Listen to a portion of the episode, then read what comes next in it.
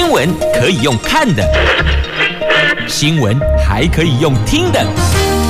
亲切的早安问候，专业的新闻分享，欢迎加入美英主持的 News Online，说新闻给你听。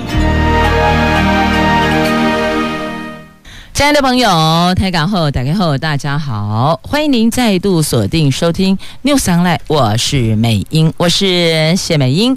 来进入今天四大报的头版头条新闻之前，我们先来关注的是今天白天的天气概况。北北桃白天温度介于二十七度到三十六度，竹竹苗二十七度到三十四度，全部都是阳光炙热的晴朗好天气。也再次提醒您，今晚里头嘎一金宝赶快呐！以前呢晒晒太阳挺好的，现在发现了，只要在阳光下、太阳底下走个三十秒、一分钟，你会发现那个皮肤是刺痛，有没有这种感觉呢？有，所以要提醒您防晒。补水很重要。好，那么我们来看，在今天四大报的三则头版头条，《联合报》《中国时报》提的都是论文门风波，而中时头版头标题是林志坚的论文门风波一波未平，一波又起，因为接着起的是球场门风暴再起呀。那么，《联合报》提的是讲的是论文案，中时把。新足球场的问题也带了出来，《自由时报》头版头条，这是根据。华盛顿邮报所做的这个撰文，就是专栏作家的撰文，说美国众议院的议长佩洛西计划访问台湾，那美国会派航空母舰战机护航。那他们提出，美军正拟定保护访问团选项，等于说朝这个方向在拟定，也就代表说呢，他是有权访问台湾的。那是不是形成还是照旧会来呢？经济日报头版头条：晶圆代工成熟制程降价了，这大陆厂率先动作，台湾厂要小心防范订单流失，所以寄出了优惠价。这个可就牵动了联电、世界还有力基电的营运哦。好，就是在经济日报头版头条的新闻。来，今天中时联合头版头讲的都是民进党提名的桃园市长参选人林志坚的论文门。接着还有球场，那我们先从联合报再带到中国时报。民进党桃园市长参选林志坚的台大国发所硕士论文被检举抄袭，台大经组审定委员会审理。委员会的召集人兼会议主席的台大社科院院长苏宏达，他在七月二十二号，就是上个礼拜五，向学校的学生发表了中英文信件。那这一封信件指出，委员会一。定依据法规，勿忘勿纵，按照欧美一流大学的最高标准处理，全力捍卫台大与社科院的荣誉。那他也说，这个丑闻也再次提醒我们诚实、纪律和荣誉的重要性。那昨天林志坚针对自己的两个硕士论文涉及抄袭，再度公开说明，他说。他是原创，绝对没有抄袭。那根据台大博士、硕士学位论文违反学术伦理案件处理要点，学术伦理案会由所属的学院组成审定委员会处理，召集人是学院的院长，像这个就是社科院嘛，所以就由社科院院长苏宏达。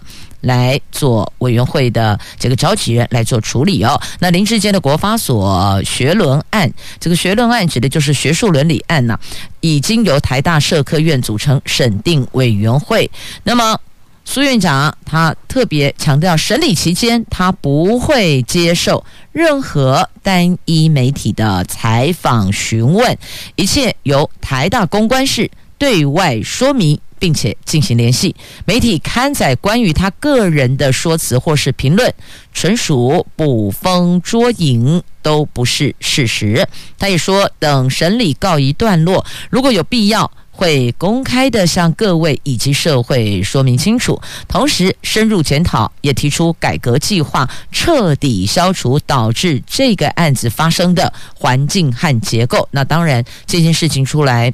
首先先伤到的一定是台大的校誉嘛，所以他特别强调了哦，这个事件也再次提醒诚实、纪律、荣誉的重要性啊。好，这是论文门案，不过。林志坚还是再次强调，他是原创，绝对没有抄袭。那后续就等台大社科院调查完毕之后，他们对外说明了。那接着再来看呢，这球场门风暴，在今天《中国时报》中时的标题哟、哦、是这么下的哦，就是说论文门风波未平，球场风暴再起。七月二十二号才风光开幕，结果一开幕安全事故不断，中职宣布新竹赛事喊卡，先停下来。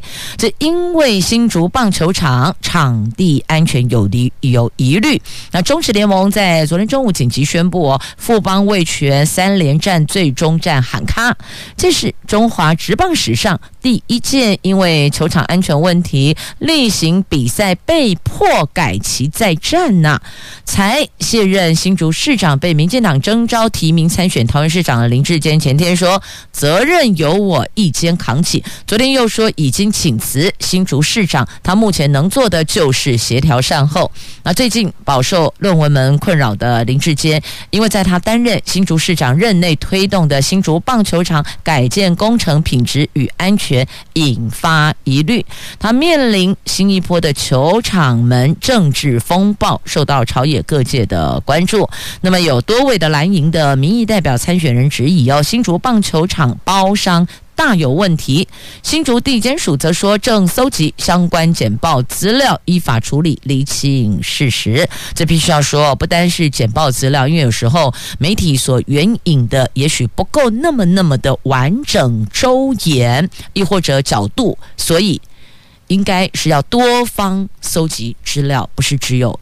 报纸的媒体的这个报道的资料哦，那新竹棒球场在前大前天，因为今天礼拜一了哦，那么在七月二十二号星期五开幕战，由主场的魏全龙跟富邦悍将进行三连战，首战。曾邀请到蔡总统、林志坚、中职会长蔡其昌等人莅临。林志坚跟民进党新竹市长参选人沈慧虹都将新竹棒球场视为治理新竹的重大政绩代表作。沈慧虹那天晚上还在脸书高调宣称：“我们做到了。”结果没有想到，我们做到了。短短四十四十八个小时之内哦，就两天之内啦，有三名球员受伤，球场设计跟新建有缺失的说法，因此而传了出来，引发民众跟球迷的大不满。为了避免再有球员受伤，所以中职联盟昨天中午十二点四十五分紧急宣布。富邦味全三连战最终战延赛，中直说，经过联盟跟新竹市府还有两球团密切讨论之后决议，昨天赛事办理延赛，让球场先进行完善的修正调整之后，再来进行比赛。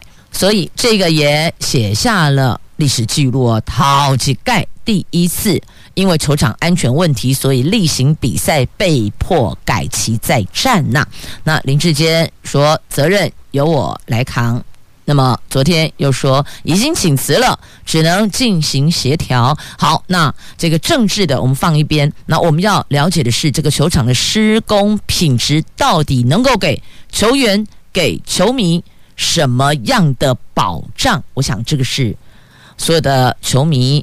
所有的市民，因为是新竹市立棒球场哦，他们要去追的，要给的交代。那还有谁验收的？是怎么验收过关的？这怪了哦！米加个森森有生锈，那导致这个球员有受伤。其实有些东西不对啊啊你。疯狂开幕，才开幕，怎么会有这么多问题？这个怎么想，怎么不对劲啊？而且球场还有碎石，这当年呐、啊，曾经说棒球场有碎石，那时候林志坚是新竹市议员的时候哦。那现在呢，其他的部分呢？好，内野红土松软，颗粒大，状况一箩筐呀。那摊商也大叹血本无归，好，这后续还是要给社会一个交代的。接着我们看《自由时报》头版头条的新闻，这美国众议院的议长要访问台湾，结果对岸有意见呐、然后传出说可能喊卡呢，现在又传出说美国会派航空母舰战机随行护航啊。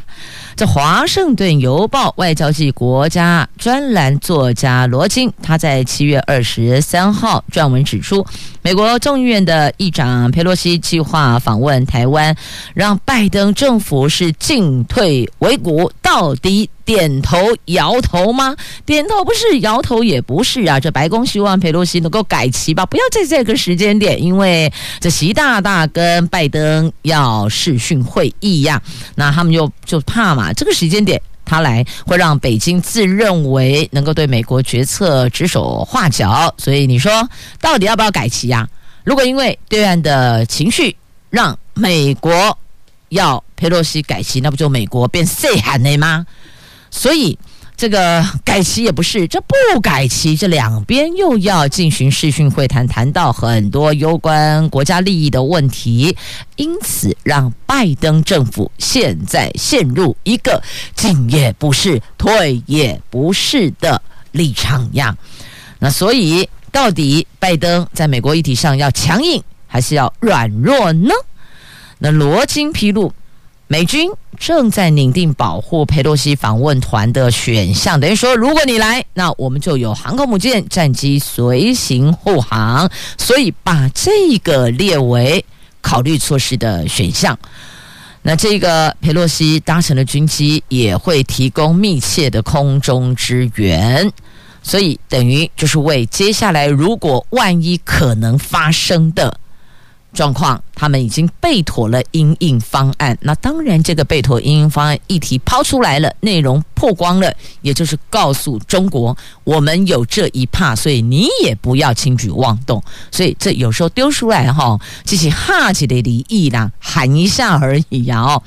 好，那另一方面呢，这罗金说呢，佩洛西延后访问台湾也有风险呐、啊，可能会让北京认为哦，我量化威胁的策略有效哦，形同让中国有权否决日后美国国会议员的访问台湾的行程，这个恐怕也要思考会不会埋下无穷的后患呢？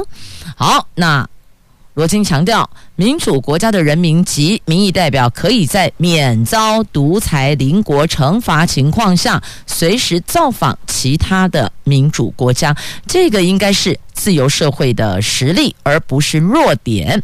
如果佩洛西仍然决定按照他原定计划，在下个月就八月份造访台湾，那对于他的决定，美国、中国都必须要接受，就美国政府要接受，中国政府也要接受啊。好，这个就是一个民主机制。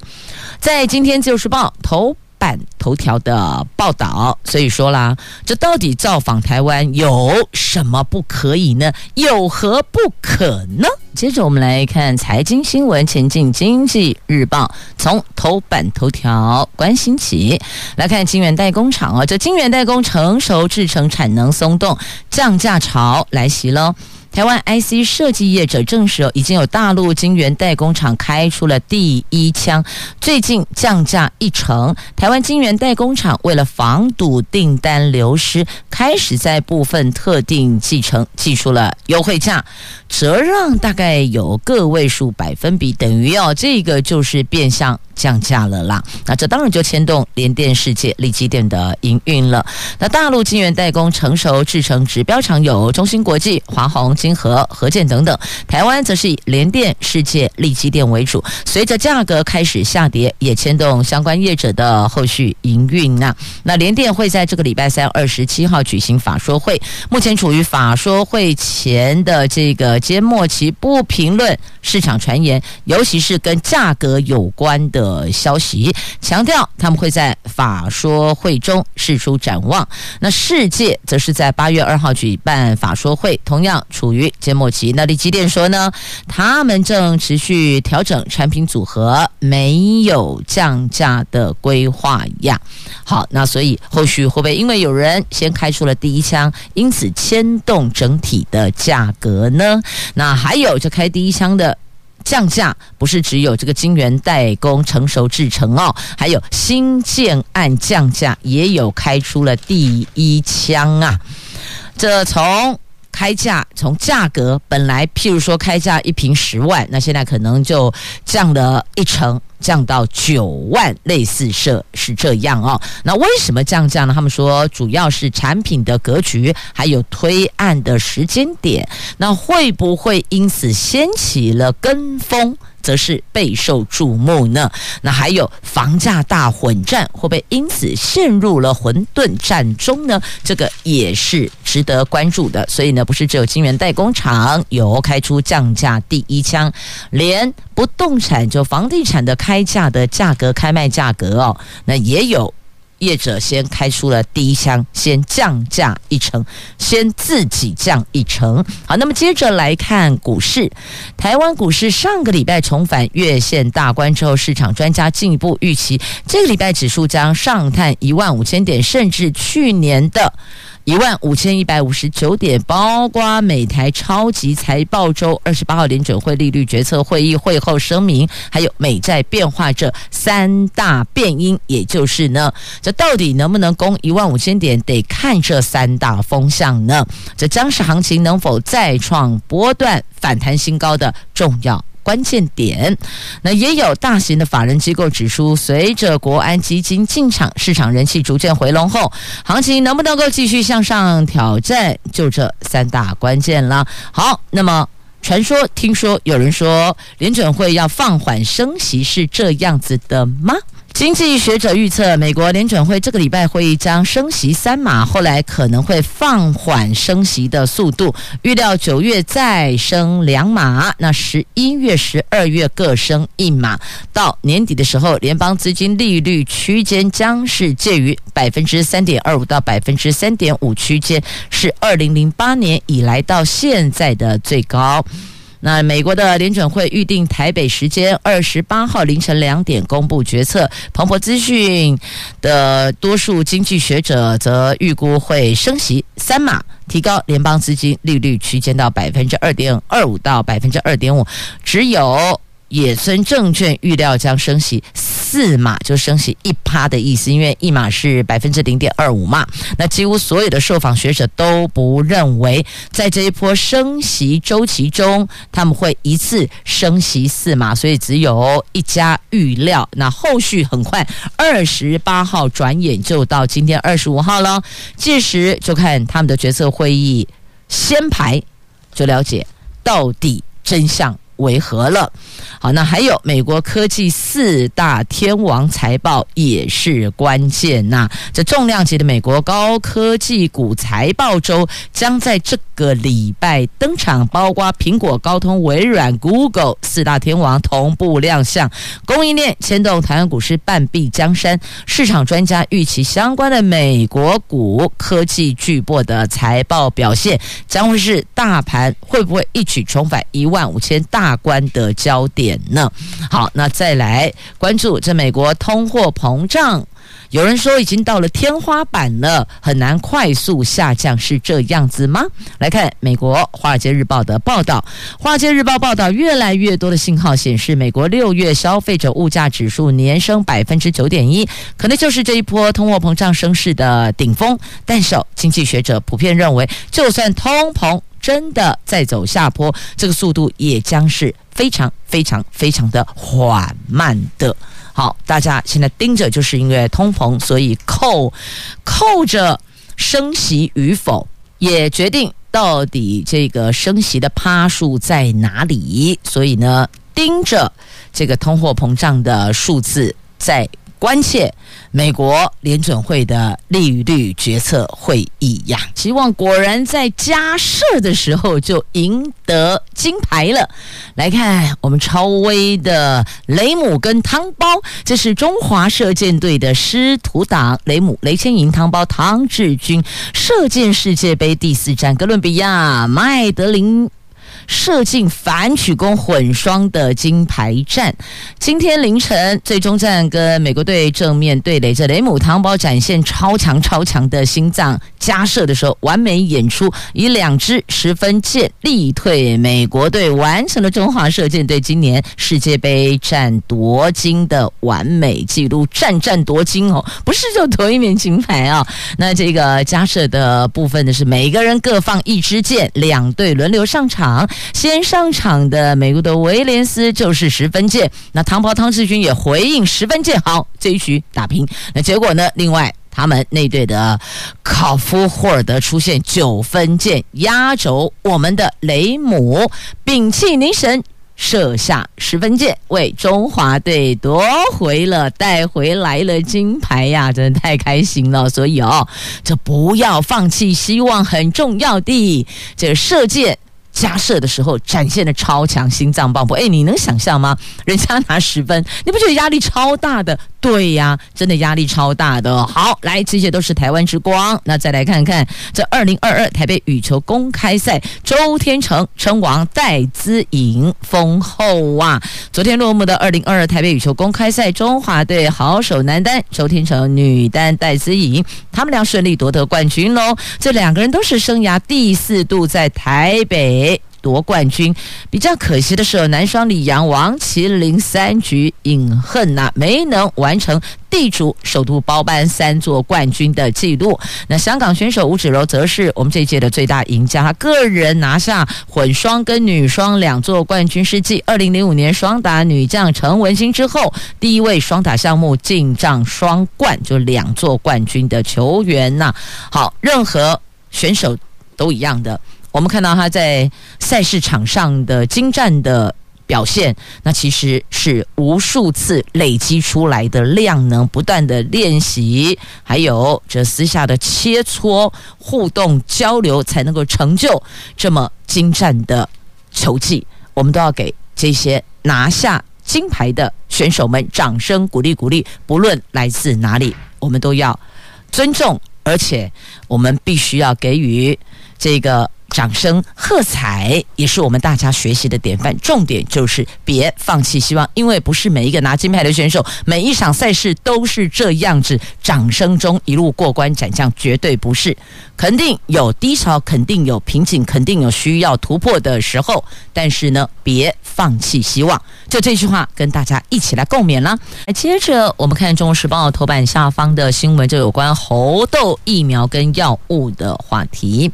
疾管署说，我们累计通报已经有十例猴痘，其中两例确诊，这两例都是境外移入。感染国家是德国及美国，这两位确诊者当中有一例已经出院，一例仍然住院治疗中。那现在告诉您，猴痘疫苗还有药物都买到了。那猴痘已经被世界卫生组织列为国际关注公共卫生紧急事件。卫福部疾管署昨天宣布，已经买到了第三代的天花疫苗，就买到这猴痘疫苗，还有抗病毒药物，最慢最慢八月底之前就会运抵台湾了，那也强调，医师如果发现有疑似的病例，就必须在二十四小时之内一定要通报呀。那截至七月二十二号为止哦，全球累计有七十四个国家或是地区通报有一万六千八百三十六例的确诊猴痘。疾管署对有本土或是不明感染源猴痘个案的四十九个国家，把他们旅游疫情提升到第二级，也就是警示。同时也提提醒所有的医疗院所，如果有发现符合猴痘病例定义疑似个案，只要疑似哦，就立刻要通报，二十四小时之内。一定要通报卫生主管机关。如果民众出现了疑似的症状，赶快就医告知医师您的旅游史，还有接触史。为什么要讲接触史？因为猴痘属于接触传染，因此不必人人打疫苗。所以有人就问啊，那这是不是要比照新冠肺炎呢？开设指挥中心啊？那庄仁祥说了，已经将猴痘列为第二类的法定传染病，临床端已经做出指引，还有建议处置的方式哦。社区很安全，换句话说，目前还不需要啦。那感染科医师台大儿童医院的院长黄立明说，世界卫生组织把猴痘列为紧急事件，是提醒各国要认真处理，必须做到诊断、通报、隔离。才能够避免传染。那过去伊波拉也曾经被列紧急事件哦。那到底防疫的强度要做到什么程度呢？黄立明说，这个就不必像新冠这么的严格，因为猴痘传染途径主要是接触为主，它不会突然有猛爆性传染，所以不必人人打疫苗。但是对于药物治疗效果，他认为恐怕不会太好啦。如果民众要去，疫区国家或是自我评估是高风险者，那么最好就先接种疫苗。这是专业医师给的建议哦，因为它不是那个像新冠哦这么容易的散播跟传染，它主要途径还是必须要有直接的接触，所以。不必人人打疫苗，大家也不要恐慌。但是如果您即将前往疫区国家，建议还是先注射疫苗、接种疫苗比较好。好，那么接着来关心。肺炎的部分，新冠的部分呢？那昨天本土确诊新增两万一千四百六十例，境外移入两百七十七例，新增六十五例死亡。指挥中心说，整体疫情比前一天下降了百分之四呀。那当中还是有 Miss C 收治住院的哦。好，有两岁男童在五月二十二号确诊，七月十三号发烧、呕吐、腹泻、结膜炎，七月十七号急诊就医，疑似。Miss C 收治住院，治疗后情况有好转，出院了。他是国内第五十二个 Miss C 的个案。那另外一名是十六岁的少女，去年打过两剂疫苗，五月三十号曾经确诊，最早是在五月十七号发烧，然后肚子痛。食欲下降，活力下降。七月二十一号急诊诊断是急性肠胃炎，但是医师有怀疑哦，这是 Miss C，所以安排住院了。二十二号转医学中心，那症状只有肚子痛，暂时列为疑似的个案。那。还没有确定哦。那如果未来确定符合，就会是本土年纪最长的 Miss C，因为她是十六岁呀。她大概这个 Miss C 都是儿童，年纪比较小、比较轻的。那国内儿童重症个案累计有一百一十六名，其中二十四人死亡。好，这是从疫情拉出来的，包括到 Miss C 的部分呢。现阶段的数字也让国人了解。那。最重要就是大家要注意防范。如果家中有抵抗力比较弱的同住家人，也拜托您自己要多多自律，注意一下自己的这个接触去的地方，还有口罩消毒，通通不可少。跟咖喱讲，今哪里中岛五万安演习哦，不要忘记了。如果您刚好排定今天要外出拜访客户，亦或者有一些这个行程安排，要注意一下啊、哦。今天中午一点半到两点有三十分钟的万安演习，那这一次是北部地区。双北市，也就是我们收听范围内的基隆、台北、新北、桃园、新竹县市，还有宜兰、苗栗的朋友，拎起米娜仔哟。苗栗的朋友是明天，台中的朋友是明天。好，来，今天中午一点半到两点要做什么呢？来，台中的朋友一起听，我们亚太的听众朋友也注意一下哦。苗栗跟台中的朋友都一样啦。今年哦，二零二二的万安演习最重要的一个重点，我们有一个重头戏哦，就是有关这个交通部分。其实每一年都有演习啦。那今年因为哦，特别特别受到了俄罗斯乌克兰战争的影响，所以我们自己也要盯紧一点，要超前部署，要开始来演练。今年。最关最相关的交通管制，还有避难疏散。那去年前年因为疫情，所以并没有实施人车疏散跟交通管制。但是今年大家特别注意哦，跟古尼伯赶快跟去年不一样，某汹涌啊。那今年还依照北中南东离岛区域分四天进行，从今天开始一连有四天，这个也跟过去有比较不一样。那您一定想问说，哎呀，那我们要怎么配合呢？后来改立共哦，公公车管制的部分，现在台北市公车哦会在今天下午一点半到两点暂停发车，暂停发车。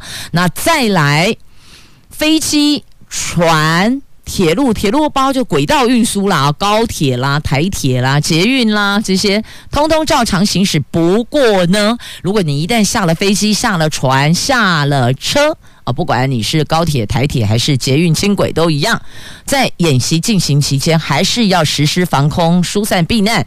公车必须在演习期间临停，乘客也要下车疏散。那如果演习结束，你还要继续搭乘，你就不要刷下车卡的了解吗？等于是暂时先下车疏散，那待会在原班人马团进。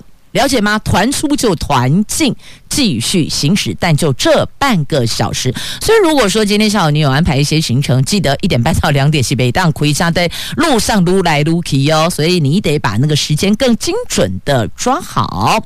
好，那么再来，如果。有朋友问说啊，我如果刚好正在餐厅、小吃店加米加贝安诺，我吃到一半定格吗？并不需要哦，那就是不能够出去。然后呢，店家必须要关闭电灯。限制人员进出，哎，关闭电灯没有说关冷气啦，关冷气半个小时大概大家就会花起呀，哦，就已经 Q 掉了，BBQ 了。那小吃摊家则是必须关闭水电瓦斯，停止所有烹煮，还有停止所有加热行为，要进行避难疏散。那如果你刚好在 C G 嘞，在百货公司、在卖场、在地下街、在室内的话呢，请。遵循商场的广播，配合避难行动。所有出入口会有指引人员引导适当地点避难。好，接下来你会问我说：“啊，那我如果在高速公路怎么办？”高速公路行驶中的车辆继续用真紧啊，不能倒退路哦。那如果你要下交流道的话，一下交流道，请一交流道口警察杯杯的指挥，把车停靠在路旁，所有人下车到附近疏散地点避难。听到了吗？所有人下车到附近疏散地点避难，了解吗？今天正中午很热，你要下车，这样听懂重点了吗？所以你必须要抓好，一点半到两点不能下交流道，啊，那五要盖不？好。提醒您重点了哦。好，那么还有，如果刚好在骑 U bike 在共享汽车机车上怎么办呢？你还是得先停靠路边，配合警察贝贝跟民防指挥人员进行避难行动。违反者会罚款三万到十五万。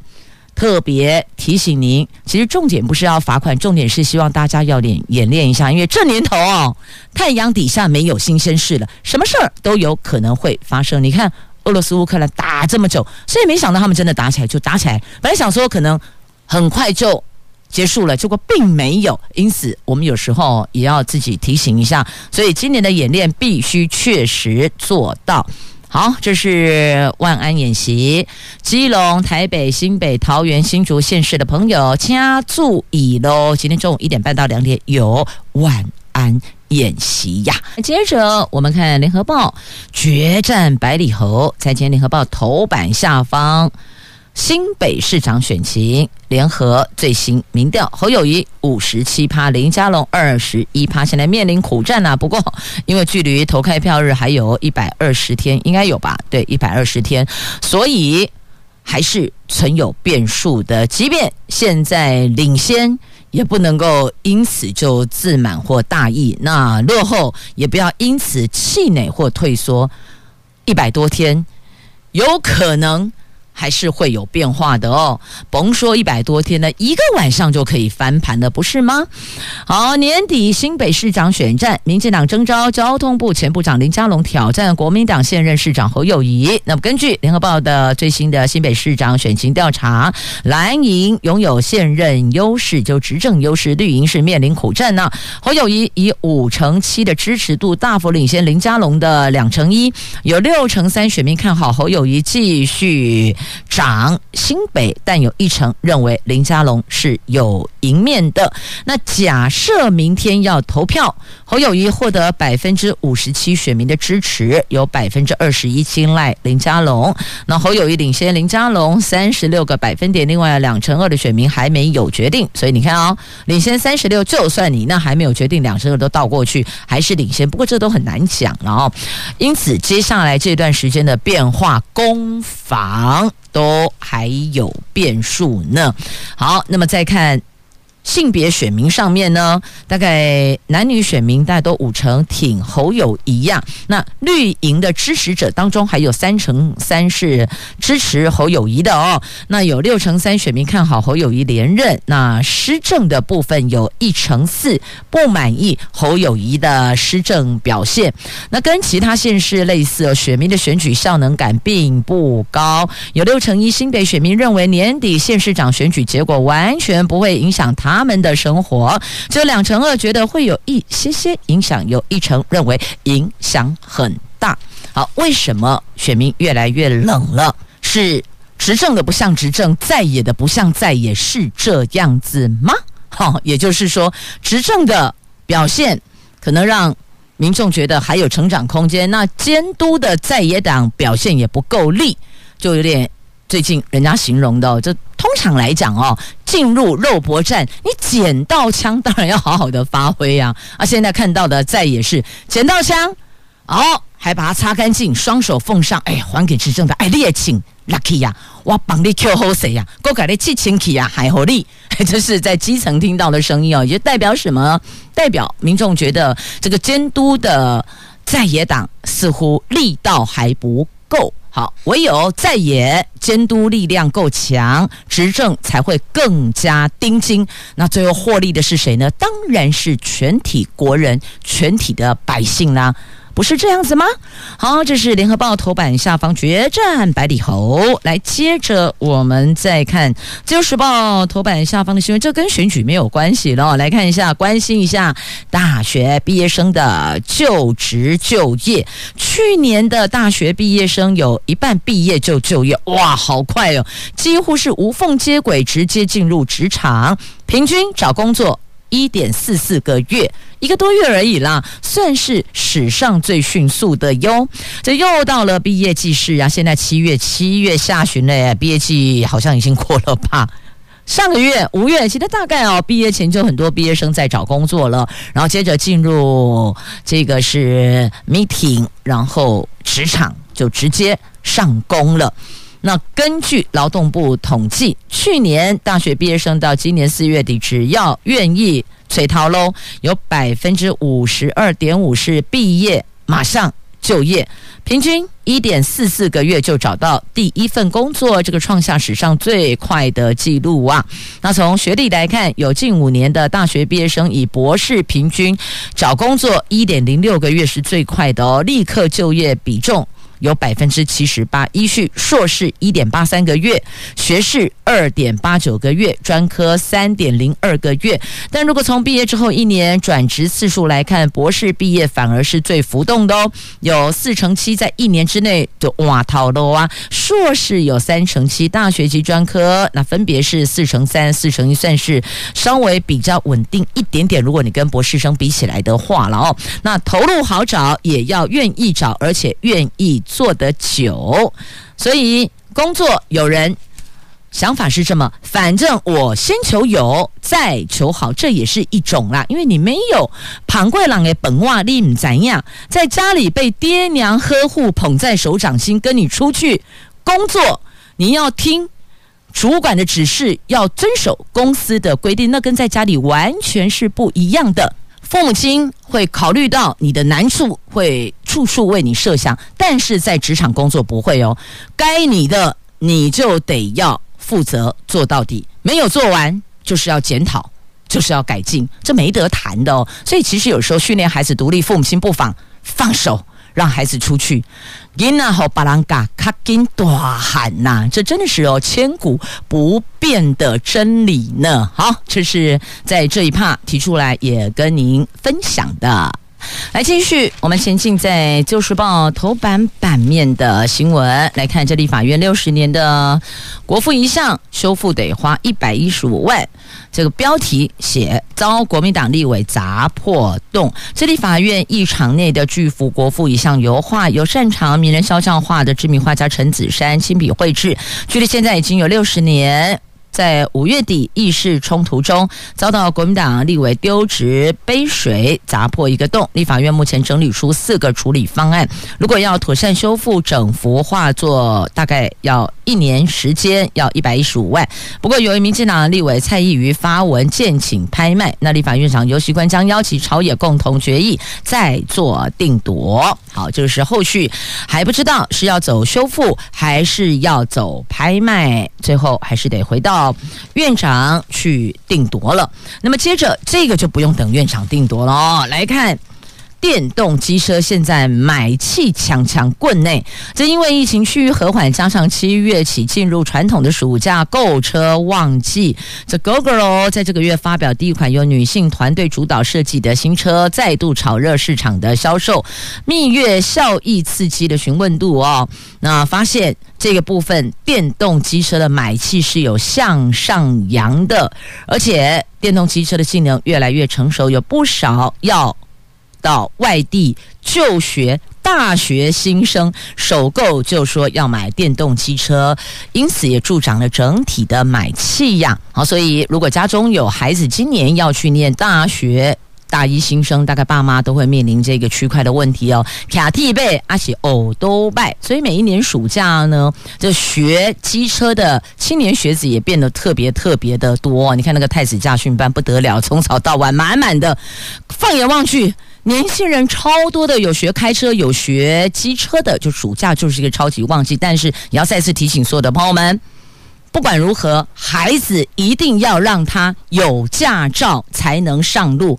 无聊盖宝，这是保护自己的孩子，也是保障他人的安全呐、所以，这每年暑假就看到早上六点，在练习场就一堆的学生哦，这高三毕业生啦。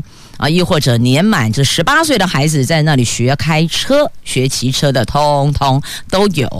好，那么接着再来关注的，这是美术班的毕业生啊，圆梦下水，哇！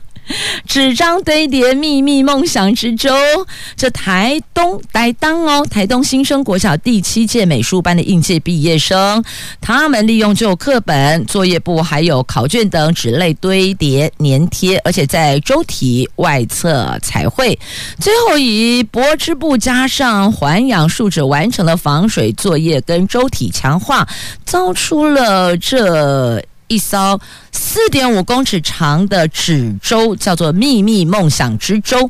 昨天在台东市活水湖成功下水，实现了梦想与希望，他们超开心、超感动的，等于就是为小学的最后一年留下了美好的回忆呢。所以，请问您回想一下，当年您毕业的时候，有留下什么美好的回忆吗？